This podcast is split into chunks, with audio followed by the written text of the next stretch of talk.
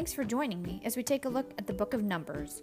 It's more than just counting, it's studying and learning more about the character of God and the expectations that He has on us as His people. Let's dig in. Well, this is it. We have made it to week seven of our study. You've completed all your homework. It's been a great resting place as we've sat at the bottom of Mount Sinai listening to God give his instructions and watching the obedience of the Israelites there to him as we studied in chapters 1 through 10. I was just thinking um, about the homework that you completed this week. Monday morning, I was outside cutting the grass, and even though it was horribly hot and terribly dry, the thin little tiny bits on the tops of the grass still needed to be trimmed. Uh, I had gone back into the garage to get some shade and to drink some water, stay hydrated. The sun had been blazing down, and when it does that, it gives me a headache usually, and it just gets so hot. I was just dripping hot sweat, and it was pretty rough. Um, so I was in the garage, got my drink of water. I go back out to finish cutting the grass, and a huge white puffy cloud came and just covered the sun. It wasn't a rain cloud, it wasn't going to rain, it wasn't going to storm. It was a white, beautiful, puffy cloud, and it covered the sun. And I just thought, what a difference. What a difference. And I think it lasted. It the cloud stayed there and a breeze came when the sun was covered for the entire rest of the time I was cutting the grass and finishing the weed eating and everything. And I just think like have you ever been to the beach or outside at a picnic on July 4th or cutting the grass or working in the yard or something and that cooling cloud comes and just gives some serious relief for a few minutes as it passes by? It made me think about those Israelites, right? I was so thankful for that little cloud to give me some reprieve for such a short time, just when I was cutting the grass for one day for a few hours outside on a morning. Um, but and you think about those Israelites and God's presence in a cloud with them for 40 years. Depending on how large it was, it could have made shade for them at times. Um, in the middle of the really blue, hot desert sky beating down on them for 40 years, seeing a cloud for shelter, for breeze, for guidance, that would have been an even greater relief than my little 30 minutes to finish up the yard cloud that I well while I finished cutting. Although I was incredibly grateful for it. So that's what I just made me think and imagine how much more grateful the Israelites would have been um, for the cloud of God's presence that we read about in this week. So now that we've come to the end of what we we're reading, we look at the book of Numbers and we see like there's still 26 chapters left. So, like, what else happens? Like, there's so much that happens in the last 26 chapters. The people wander around. Um, if you're familiar with the story, we know the people wander around for 38 more years, and they don't even know that that's about to happen. Here in chapter 10, they don't. They have no awareness that they're about to wander around for 38 years. So, I'd like to encourage each of you to read the rest of the book of Numbers in the coming week. It does not take much time. It's very narrative with a lot of stories of mess ups and decisions and moving and events and wandering and some surprises and some miracles. Um, it reads pretty quickly now that you've gotten to chapter 10, where we've dealt with some of the detail parts. So I just want to encourage you that. For this week's teaching, I want to look and see what we can learn practically for our hard, crazy, confusing, wonderful, everyday lives from this book of Numbers. So it's going to be kind of an overview of things that we've studied and what's to come for these people, okay, the wandering people of God. So the first thing is sometimes we are in the waiting. Now, that's some of what we have just covered. We've spent six weeks reading and studying what took place in the course of 20 days during the wilderness at the base of Mount Sinai. Yeah, there are only 20 days between Numbers 1, verse 1, chapter 1, verse 1, to Numbers 10, ver, uh, sorry, chapter 10, verse 11. That is part of the waiting. 20 days and all those things that we've read, the things that have happened. Well, the Israelites have left Egypt. They got organized. They're instructed in what to do. They are now prepped. They are ready. Now they're waiting. And yet they're going to continue to wait. Sometimes we are in the waiting. Okay, we have those times. I was trying to think of times that um, I've had to wait. I think of one that happened early on in life. I mean, of course, you're always waiting for Christmas, or you're waiting for your birthday, or you're waiting for grandparents to come visit when you're a kid. You're waiting for school to start after the summer, or you're waiting for school to be finished. You know, those things that we w- wait for when we're younger. But then as we get older, one of the most waiting times I had um, younger was Tim and I were engaged, and we were engaged for 14 months. Now, we don't recommend engagements for 14 months. It's just a really long time. And you want to go ahead and knit your lives together and knit your finances and your resources and yourselves, you know, together. And it's like, okay, 14 months. We know this is what we're supposed to do. We know this is what's supposed to happen, but we just have to wait. Well, we had to wait for his parents, who were missionaries, to get back into the country on their furlough so they could actually attend the wedding. So it was a valid reason for waiting. And oftentimes, that's what God does. There are valid reasons why we are in this waiting time. We may not see them, we may not understand them, but they're they're growing us and they're helping us you know in that time. I mean tim and i had to learn some self-discipline. We had to understand and we knew each other better when we got married. We um, were able to work our finances together and see how we spent money and see how we were going to do life together. We were able to make a plan. So there were things that happened in that waiting that God was using to prepare us. Um, I think about a harder time of waiting was the four years when my sister had cancer um, and treatments and everything, and just the waiting, the waiting for the next test, the waiting for the next chemo, the waiting for the next doctor visit, the waiting for the next surgery, the waiting for the results of what's going to happen with that. There was just a lot of waiting, and we walked through that uh, for four years, which many people have walked through longer. Um, and then it was just a long time waiting for results in either direction, understanding that things re- really weren't going the way that we would have on earthly ways in our hearts, you know, had hoped for. So there was some waiting for that. And I also think about a family member, uh, my aunt that married my uncle, that married in the family. Um, she has been taking care of her aging mom who has Alzheimer's, and it's been over 10 years it's been over 10 years that she has gone to take care of her, to visit her, to be in the nursing home with her, to just that waiting for 10 plus years in some really hard stuff. So sometimes we have waiting and it's because we're waiting for something really great. And sometimes we have waiting and it's because we're waiting during something difficult. Okay. Sometimes we are just in the waiting. But while we are there, God is at work. He is preparing us for what's next. He is working and he could be working in other people for things we can't see. Sometimes we think it's all about us and we have to understand it's not all about us. Sometimes there are things going on beyond us that, you know what, we might have to be on hold for a little while while things work out for someone else as well. Um, we cannot see all the ways that God is moving and working in every single part of every person's life at one time. We don't have that ability. It takes a huge amount of faith and trust when we're in those waiting times. We have to be committed to practicing trust during those times. So we have to practice it. Like it takes a huge amount of faith and trust. And then what happens during that time is that we have to practice trusting. I think that we could probably go around the room wherever you are, um, even if you're by yourself, and know that so many of you could tell me stories of times of waiting and what you saw God do while you're waiting and what He was preparing you for in the waiting and how you learn to trust more during that waiting. Okay, so that's the first thing. First thing is sometimes we're in the waiting.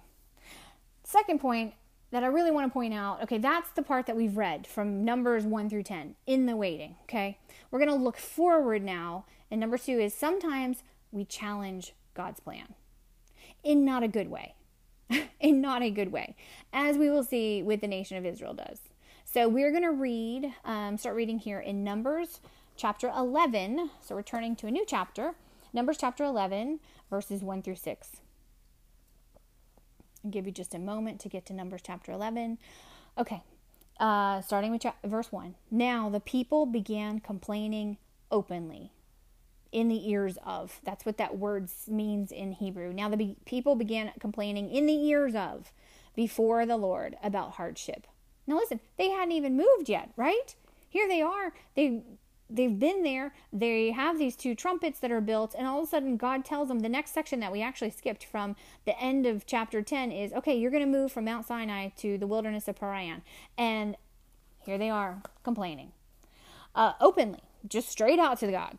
When the Lord heard this, his anger burned, and fire from the Lord blazed among them and consumed the outskirts of the camp. Then the people cried out to Moses, and he prayed to the Lord, and the fire died down. So that place was named Taberah, because the Lord's fire had blazed among them. Now it could be Taberah or Taberah. I don't know. I didn't actually look it up before I did this. Uh, because the Lord's fire had blazed among them. Uh, the riffraff, I love that word, and that basically means the people who came out of Egypt with them. Not everybody was an Israelite. Some people um, came out because they said, you know what, your Lord God, who has done these things, who has done these 10 plagues, these 10 miracles, um, he's mighty and we want to be one of you. And so, even though it says riffraff, some of your Bibles might say the mixed multitude. That would have been the people. Um, probably outside of the Israelite people, okay? But they were living with them, so they had to follow the same rules. That was the expectation. God said, You can stay, but you have to follow the same rules. So uh, my version says, The riffraff among them had a strong craving for other food other than manna. The Israelites wept again and said, Who will feed us meat? We remember the fresh fish we ate in Egypt, along with the cucumbers and the melons, the leeks, the onions, and garlic, but now our appetite is gone. There's nothing to do there's nothing to look at but this manna. So they're clearly complaining. And here's what I don't like I don't like that Israel, the people of God, all these tribes who were called by him, listen to the riffraff. I don't know if that's where we get the word or not. I'm sure not. That's probably. Um, that's my translation's word. I understand that. But I love that. That's like, why are we listening to them? I don't know, but they did. Let's keep going. We're going to look in verse 10. So Moses heard the people family after family, weeping at the entrance of their tents. And the Lord was very angry. Moses was also provoked. So Moses asked the Lord, and you wonder, like, well, who was Moses mad at? Was Moses mad at the people who were crying at their tent, thinking the Lord didn't provide? Look at the next verse. So Moses asked the Lord, Why have you brought such trouble on your servant? Why are you angry with me? And why do you burden me with all these people? So he's actually angry at God. Did I conceive all these people? Did I give them birth? So you should tell me, carry them at your breast as a nanny carries a baby to the land that you swore to give their fathers? Where can I get meat to give all these people? For they are weeping to give us meat, give us meat to eat. I can't carry all these people by myself. They are too much for me. If you're going to treat me like this, please kill me right now if I haven't found favor with you. And don't let me be in my misery anymore. Wow, that is the first time that we just really see Moses just absolutely have a hissy fit and complain. Now we can't blame him. He's been responsible for these two million two million people all by himself. And here they are complaining. And finally he just turns to God and said, God, why am I still doing this? Why am I still in charge of them? Move down to verse 18. Tell the people, consecrate yourselves in readiness for tomorrow, and you will eat meat because you wept in the Lord's hearing. Who will feed us meat? We were better off in Egypt. The Lord will give you meat, and you will eat. You will eat not for one day, or for two days, or for five days, or for ten days, or twenty days, but for a whole month until it comes out of your nostrils and becomes nauseating to you. Because you have rejected the Lord who is among you and wept before him, why did we ever leave Egypt? But Moses replied, I'm in the middle of a people with 600,000 foot soldiers, yet you say, I will give them meat and they will eat for a month? If flocks and herds were slaughtered for them, would they have enough? Or if all the fish in the sea were caught for them, would they have enough?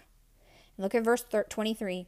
The Lord answered Moses, Is the Lord's arm weak? Now you will see whether or not what I have promised will happen to you. So here he is. God's saying, You know what? You're asking for it. And that's what we have, like point number two. Sometimes we challenge God's plan. They were looking at the people. They had seen the people. No, they had seen God provide. They know that He has promised this land they're supposed to go to. He's spoken a blessing of covenant over them. Yet the moment they have to pack up and start actually doing something, moving from the wilderness of Sinai to the wilderness of Paran, they grumble and complain. They don't want it. They'd like to do a different plan. They'd like to challenge God's plan and say, God, I, I don't really like your plan anymore. They don't like how things are turning out. They have better ideas. Hey, let's go back to Egypt. We were better off there. Now, they have to move and listen and obey so they can get to that land. Do they not remember? You are going to be in bondage and slavery for 400 years, and then you're going to be released, and then you're going to go to the promised land. And here they are, and they've decided, you know what, we'd rather go back to Egypt. Like, he promised us this land, but we're not moving forward. We'd like to go backwards. They don't, again, they don't even know that they're going to be wandering for 40 years yet. They just think it's a bad weekend that they're having and they're tired of manna and, but they've already been on the move. So maybe, maybe the next place they would go would be the promised land. And here they are challenging God's plan. He has a plan. He's at work. He has told you what to do. Now, they I mean, they have to move. They have to listen. They have to obey. They get to that land. They will stay there forever if they don't knock it off and be obedient. I feel like anyone else ever been stubborn like those Israelites? And if you could see me, I have my hand raised because I have been stubborn like those Israelites. I do. I, I there's a plan in place and God is at work. And I say, you know what? I just don't like this plan. I don't like it. It's not the plan I had in mind. It's not what I wanted to see happen. I think that I might know better than this. Um, God, if you, if you just wouldn't do it this way. And even Moses, how can Moses bring these words to God and say, he gets so sassy with them. You know, he says, oh, like, even if we kill every herd, even if we fish, find every fish, like, did I have these children so I would have to raise them and keep them? No, why do I, why is this my responsibility? Okay, even in his sassy, but God had a plan. The people were messing it up themselves. We do that. Now, they had no right to turn to God and fuss him for doing things wrong. They did not. They did because well, first of all, he wasn't doing it wrong. He was doing it in his plan in his way. But they had no right to turn to him at all. And they had only a right to complete obedience. And so even when I want to fuss at them, and I really do, um, but I can't because I just really feel this one. I do. Um, I'm a person that I, I, like things the way I like things, and I want to do things the way I want to do things. And when God has a different plan than what I think should happen, sometimes I am like an Israelite and I challenge the plan. So let's get to number three. Number three, sometimes other people mess up the plan God has for us. Now, sometimes, like number two, sometimes we just do it ourselves. We make our own choices. We rebel against God. We are not obedient. Okay. But sometimes other people mess up the plan that God has for us. And we don't have a lot of control over that. Let's look. We're going to keep reading in Numbers chapter 13. So just turn your page in your Bible. Numbers chapter 13, verse 1 through 3. The Lord spoke to Moses. Send men to scout out the land of Canaan I am giving to the Israelites. Send one man who is a leader among them from each of their ancestral tribes. So we know 12 men are going to go. So Moses sent them from the wilderness of Paran at the Lord's command. There's that phrase, at the Lord's command. All the men were leaders in Israel. Okay, so here he's picked 12 leaders, one from every tribe. They're going to go and they're going to go scout out the land. We're going to move on down to verses um, 17 through 20. When Moses sent them to scout out the land of Canaan, he told them, this is what their directions were. This is what Moses directs as the Lord commands, okay? Uh, go up this way to the Negev, then go up into the hill country. See what the land is like and whether the people who live there are strong or weak, few or many. Is the land they live in good or bad? Are the cities they live in encampments or fortifications? Is the land fertile or unproductive? Are there trees in it or not? Be courageous. Bring back some fruit from the land. It was the season for the first ripe grapes. So here's the instructions. Now listen, nowhere in there is Moses asking the question to these 12 that are going up. Okay, when you get there, I want you to go and I want you to look and tell me can we take the land or can we not take the land? Is this the promised land or is this not the promised land? That's not what he's saying. He's saying, go up, look at it. Are they strong or weak? Are they a lot or little? Are, is the land good or bad? Are the cities strong or not strong? I mean, they didn't say because if they're strong, we can't do it.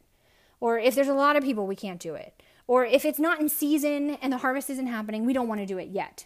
No, he was just asking questions. Come and bring a report about it. Okay, we're going to keep reading. That was um, 17. Go to move on to verse 25. At the end of 40 days, those 12 men returned from scouting out the land. The men went back to Moses, Aaron, and the entire Israelite community in the wilderness of Paran at Kadesh. They brought back a report for them and the whole community, and they showed them the fruit of the land. They reported to Moses, We went into the land where you sent us. Indeed, it is flowing with milk and honey, and here is some of its fruit. However, the people living in the land are strong, and the cities are large. And we also saw the descendants of Anak there. The Amalekites are living in the land of the Negev.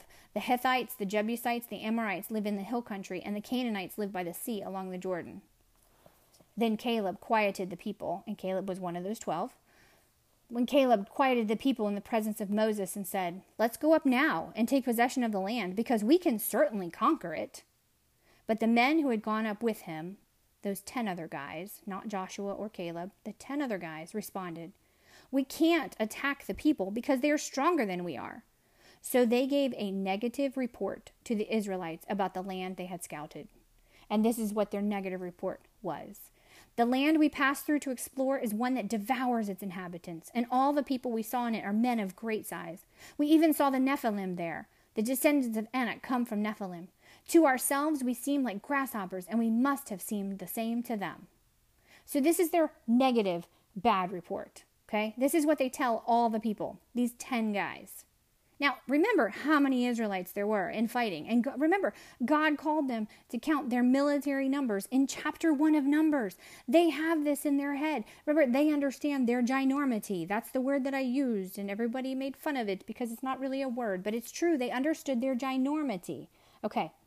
So Moses and Aaron afterwards they're trying to settle the people down okay in the next little section. And god is angry and he's about to just destroy them all. He's like okay i'm done with y'all. I'm gonna get rid of y'all. I'm gonna start a new people. This is gonna be so much better. I'm, I'm, I'm done. Okay. Well moses begs for the people's forgiveness of their rebellion and of their sass because there's definitely some sass there. And we're going to continue reading what happens in numbers chapter 14 verses 21 through 23 so we'll turn 21 through 23.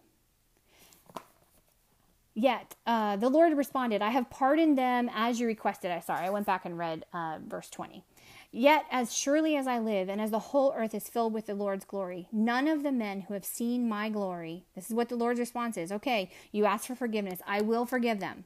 I have pardoned them as you requested, Moses. Okay, yet as surely as I live, and as the whole earth is filled with the Lord's glory, None of the men who have seen my glory and the signs I performed in Egypt and in the wilderness, none of them, and have tested me these ten times and did not obey me, will ever see the land I swore to give their fathers. None of those who have despised me will see it. That's it.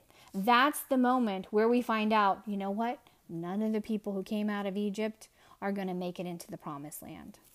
So there was a decision and a response from 10 men that made a lifetime decision for the entire nation of Israel. That's the whole point of what I was saying is that sometimes um, other people mess up the plan that God has for us. These 10 men came. Now they're going to wander for 40 years because of what these 10 men said in their negative report. Now, I'd like to know what your translation says for that word negative report. Um, when I get to my group, I'm going to ask my group, but your, yours might have a different thing. But either way, it's a bad report. It's a negative report. It's a concerning report. It's a, they give a report saying it's not possible. And I was thinking about this. Okay, what, what example do I have where you know what? Sometimes somebody else messed up God's plan for us. And the first thing that came to my mind, which is not a heavy story or situation, but it really is exactly what this situation is. Um, when Adam was younger, probably first or second grade, he was in Cub Scouts. And as a Cub Scout, you would be a part, you would participate in the Pinewood Derby. And you would take home your little block of wood and you'd go home with your dad or your grandfather or your neighbor or whatever parental father role you had. And you would carve out your little car and you would put the wheels together and you would paint it and you would decorate it and everything. So Adam was so thrilled. He and my dad, um, who had a shop and was a carpenter um, by not trade, by um, hobby, um, helped make his little car and everything. So he's so excited. Well, Adam wins the local division of Pine Car Derby. Like, yeah, he wins. His is the fastest car. It's fantastic. So he's getting ready to go to a regional Pine Car Derby with Cub Scouts from all over the place that we don't know from further distances away. And we show up, it was at um, Florida State, one of their campuses. We showed up at the college on a Saturday morning saying, okay. And what happened is the Cub Scout leader had to collect all the pine carbs that were going to participate, and they had to be all taken and there. We show up Saturday morning. Adam is super excited. Come to find out, his Cub Scout leader forgot his car. The car was not there. And if I tell you, you can bring up Pinewood Derby car race to Adam today, and he will still have a little bit of a bitter attitude on him, and he will still have some sadness. And that day there were definitely tears, and I think we had to make pretty big promises of ice cream. But there's nothing we could do about it. Adam wasn't responsible for this. He wasn't responsible that he couldn't participate in this. It was somebody else had messed up the plan for Adam and his Pine Car Derby. It was out of our control. And that's what happens. It's a really small example, but this is so true in some really big ways. There may be some events happening in your life now that you don't have control over how things go. You're on a path that you didn't choose because someone else made that choice for you. God does not plan for parents to be abusive. He doesn't want bosses to be unfair. He doesn't want employees to be lazy. He doesn't want our children to make terrible decisions for themselves. But that all happens and more. And the things that other people are choosing, just like these 10 men were choosing, affected the Israelites for the next 40 years. So we have to know sometimes it is out of our control. And that's when, again, we have to take a faith step and just say, okay, God, we trust you with this. We trust you with this. I don't know what to do with it. I don't know how to fix it. I don't know how, I didn't get in it myself. I don't necessarily even deserve this. This was not my choice or my path. We just have to trust Him in that. Now, as a side note, we need to be sure that we are in the Word, listening to His direction, and making choices for our lives that don't affect someone else's walk where they're supposed to be. We don't want to be one of the 10. And sometimes we probably have been at some point in our life a person who got somebody else off the path that they were supposed to be on, who gave the wrong direction, and now they're walking down a different path. It could be a very small, insignificant thing like a Pinewood Derby car. It can have some huge ramifications. So we have to be sure that we are not one of the 10. Okay, point number three. Oh, point number four. Lost track. Point number four God will fulfill his promise and be consistently who he is. Listen to this. The same God we saw in Numbers 1 demanding the census be taken, the same God we saw in Numbers 2 setting up the camp for order and protection of the tabernacle, the same God we saw in Numbers 3 redeeming the firstborn through the Levites, the same God in Numbers 4 assigning tasks to each man by name, the same God in Numbers 5 caring for the woman wrongly accused, and the same God that's in number six speaking a blessing over his people. The same God in number seven accepting those offerings of every tribe as the carts came by, as the people came by. And the same number the same God in Numbers chapter eight, preparing the Levites to be consecrated to him. The same God in Numbers nine, leading the people with his presence as a cloud and a pillar of fire. The same God in Numbers ten, completing his instructions with silver trumpets and blast of sound is the same God that brought those two million people out of Egypt. And he is the same God that will lead them to the land that he has promised. He has not changed. Now, we're not going to leave them there. We're going to get them to the promised land. So let's look in Joshua. We're going to change books. We have to change books to get them there. Joshua chapter 3 beginning in verse 1, Joshua 3, verse 1. Joshua started early the next morning and left the acacia grove with all the Israelites. They went as far as the Jordan and stayed there before crossing, so the Jordan River, and they haven't crossed it yet. After three days, the officers went through the camp and commanded the people When you see the ark of the covenant of the Lord your God carried by the Levitical priest, you are to break camp and follow it. But keep a distance of about a thousand yards between yourselves and the ark. Don't go near it so that you can see the way, for you haven't traveled this way before. All of their wandering and all of their time. I absolutely love this verse. There's always something that stands out to me when I'm doing this study and preparation, and I love this. You haven't traveled this way before. And there are some of us who are traveling some paths right now that we have not traveled before. And it just says, you know what? Follow so that you can see the way to go because you haven't followed you haven't gone here before. Now for the people that should be a simple wait a second. We've been fo- we've been wandering this wilderness for 40 years. All the people of the previous generation are now gone. And we're about to get ready and go somewhere where we haven't been before? That should be pretty exciting to them. Go down to verse number uh, verse 14 when the people broke camp to cross the jordan and the promised land is on the other side of the Jordan River when they cross it. They've never crossed the Jordan. In all this time of wandering, they have not crossed the Jordan because it is the other side of the Jordan is the promised land. Okay, so here they go. Verse 14. When the people broke camp to cross the Jordan, the priests carried the Ark of the Covenant ahead of the people. Now the Jordan overflows its banks through the harvest season. But as soon as the priest carrying the ark reached the Jordan, their feet touched the water at its edge and the water flowing downstream stood still, rising up in a mass that extended as far as Adam, a city next to Zarethan. The water flowing downstream into the sea of Arabah, the Dead Sea, was completely cut off, and the people crossed opposite Jericho. The priest carrying the ark of the Lord's covenant stood firmly on dry ground in the middle of the Jordan, while all of Israel crossed on drier ground until the entire nation had finished crossing the Jordan. Does that sound familiar to you? Doesn't that sound familiar to us as the people left Egypt? and how as they got closer, God parted the Red Sea and they walked across on dry land. So they walked on dry land, crossing the Red Sea as they went into this wandering. And here they are. The moment the priest's toes touch the water, the Jordan River, the water flows, it backs up. And they don't just walk across soggy mess. That's not what it says. Like it was damp, it was mildly damp. No, they walked across dry ground until the entire nation millions of people had finished crossing the Jordan. So they made it there into the promised land. So it does. It takes 20 more chapters in Numbers. And then, of course, now we've turned to a completely different book in the Bible. But we know that they arrive and they have settled in the land. It happens because God has promised it to him. It happens because God says it's going to happen. Because God will fulfill his promise and he will be consistently who he is. So, what do we do with that? Uh, Tim likes to say in his sermon, you know, what's next? So, what do we do?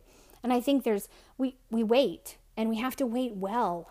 We have to, we can't wait impatiently and we can't wait stomping our foot and we can't wait saying, okay, God, when are you going to make it my turn? Okay, God, did you see what those other people did? did you, okay, God, I got on this path because of their horrible mistake.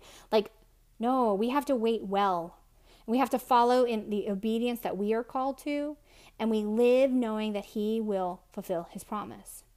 So I think, okay, that's really easy to say. I need an example. We're going to turn to Joshua chapter 4. Joshua chapter 4, verses 1 through 7. So it should just be the next page in your Bible. Joshua 4. After the entire nation had finished crossing the Jordan, the Lord spoke to Joshua Choose 12 men from the people, one man for each tribe, and command them Take 12 stones from this place in the middle of the Jordan where the priests are standing. Carry them with you and set them down at the place where you spend the night.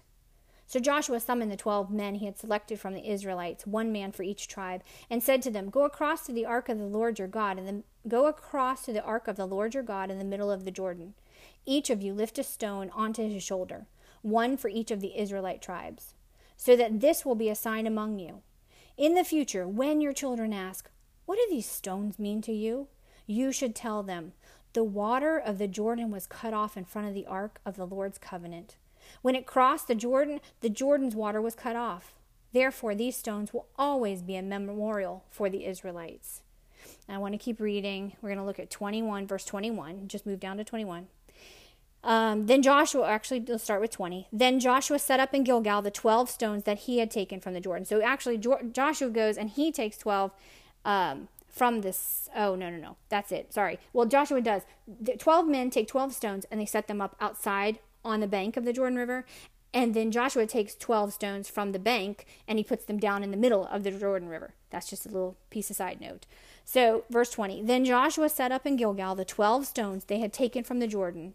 And he said to the Israelites, In the future, when your children ask their fathers, What is the meaning of these stones? you should tell your children, Israel crossed the Jordan on dry ground. For the Lord your God dried up the water of the Jordan before you until you had crossed over. Just as the Lord your God did to the Red Sea, which he dried up before us until we had crossed over. This is so that all the peoples of the earth may know that the Lord's hand is mighty, and so that you may always fear the Lord your God. So when we read this out of Joshua, I think, okay, so how do we do that? How do we wait well? How do we follow in obedience? How do we live knowing that He's going to fulfill His promises? Sometimes you have to find your stones. Sometimes you have to go back and find those markers of the times where God has worked and moved and directed and fulfilled His promises to you before and remember them. Tim recently preached a sermon um, about the Ebenezer, and the Ebenezer was this uh, symbolic thing that was also something to remember forever. That you have this, and here I lay, here I hold my Ebenezer, however the song goes. Like it was this memorial marker. Sometimes we have to go back to those, so we have to find those twelve stones all of us in here have places where we can point to God working in our lives. The places, they can be huge places where we're like, it was so obvious. It was so God. He worked in this way. It was miraculous. It was massive. I just point to Him and say, this is so God, that God worked this. Or they can be really small things that sometimes we don't see and we don't open our eyes to really know and feel and experience.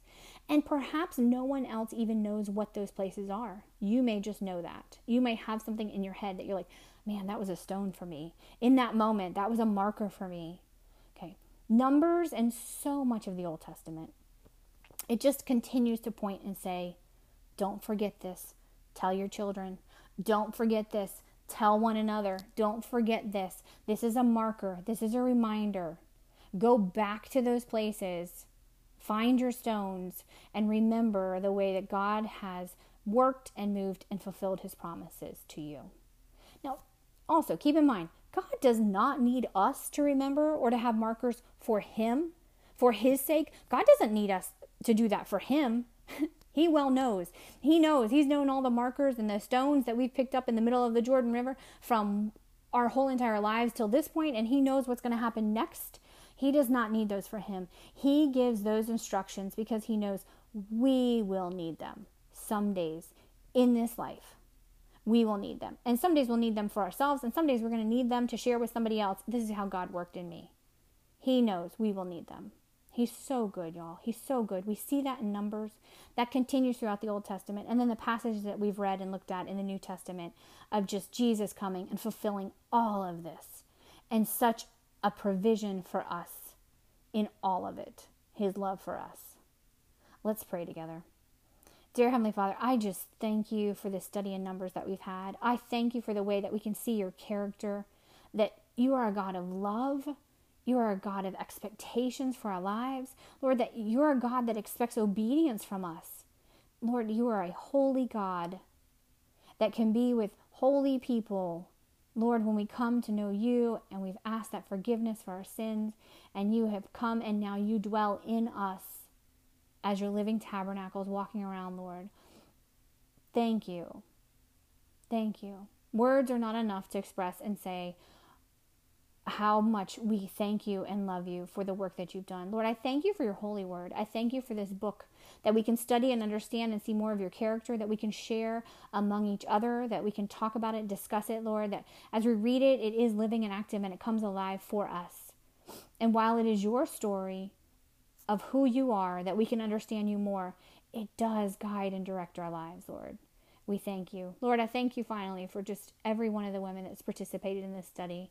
I pray that you will bless them. I pray that you will um, keep them accountable and hold them and open their eyes to see points of where they can trust you more and obey you more and worship you more and love you more and know that you love and receive them. Lord, I thank you for this time. In your name we pray. Amen.